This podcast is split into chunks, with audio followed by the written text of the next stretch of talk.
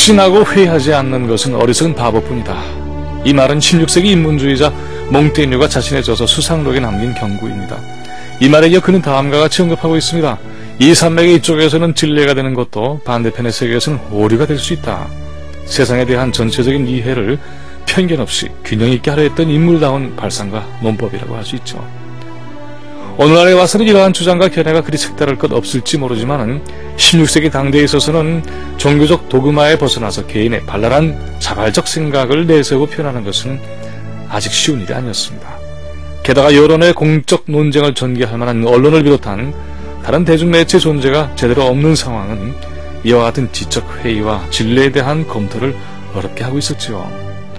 몽테뉴의 서재는 당시로서는 대단한 수인 1천권이 넘는 장소로 꾸며져 있었다고 하는데 시대와의 새로운 대화를 나누기 위한 한 자유로운 인문주의자가 성장하는 현장이기도 했습니다.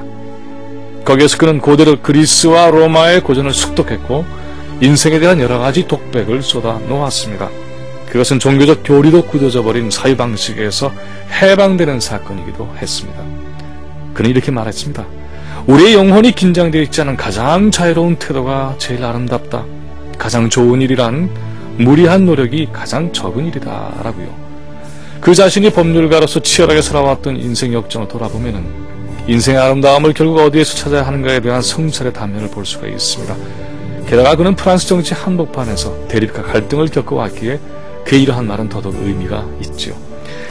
자신의 견해만이 옳은 것이라고 주장하면서 산맥 저편의 현실에 대해서는 무지한다거나 또는 자신의 확신이 혹 불확실한 근거를 가지고 있을지도 모른다. 이런 생각을 하지 않는 자들이 시대의 주도권을 잡으려는 것에 대해서 몽테뉴는 비판을 했던 것이죠. 그에 대해서 욕심과 집착에 매몰되어 무리한 긴장을 스스로 자초하면서 명성과 지위를 얻으려는 것에 대해서도 몽테뉴는 자성을 일깨우고 있었습니다. 사실 몽테뉴의 에세이는 자신을 향한 고백이기도 했습니다. 루소가 훗날 자기를 깊이 돌아보고 그리고는 자유롭고 진지하고 그 영혼이 아름다운 인간에 대해서 성찰을 쏟아놓기 200년 전에 이미 몽테뉴의 존재가 있었던 것이죠. 프랑스의 사상적 자유, 지적 쾌활함, 정치적 논쟁의 수준들 모두 몽테뉴가 그런 시발을 이룬 것처럼 생각이 됩니다. 몽테뉴가 했던 말 중에 이런 얘기가 있습니다. 문체 그것은 곧 사람이다. 르스틸 셀롬 어떻게 말하는가가 바로 그 사람 자체를 보여준다는 것이죠.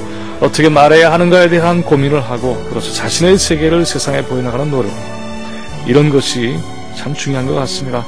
오늘의 현실에서 보자면은 자신이 서 있는 산맥만 진실이다라고 강변하거나 자신의 확신에 대해서 회의할 줄 모른다면은 어떻게 될까요? 말이라고 그냥 쏟아내는 사람들이 지도자 인연하고 있는 것을 우리는 현재 무수하게 목격하고 있습니다.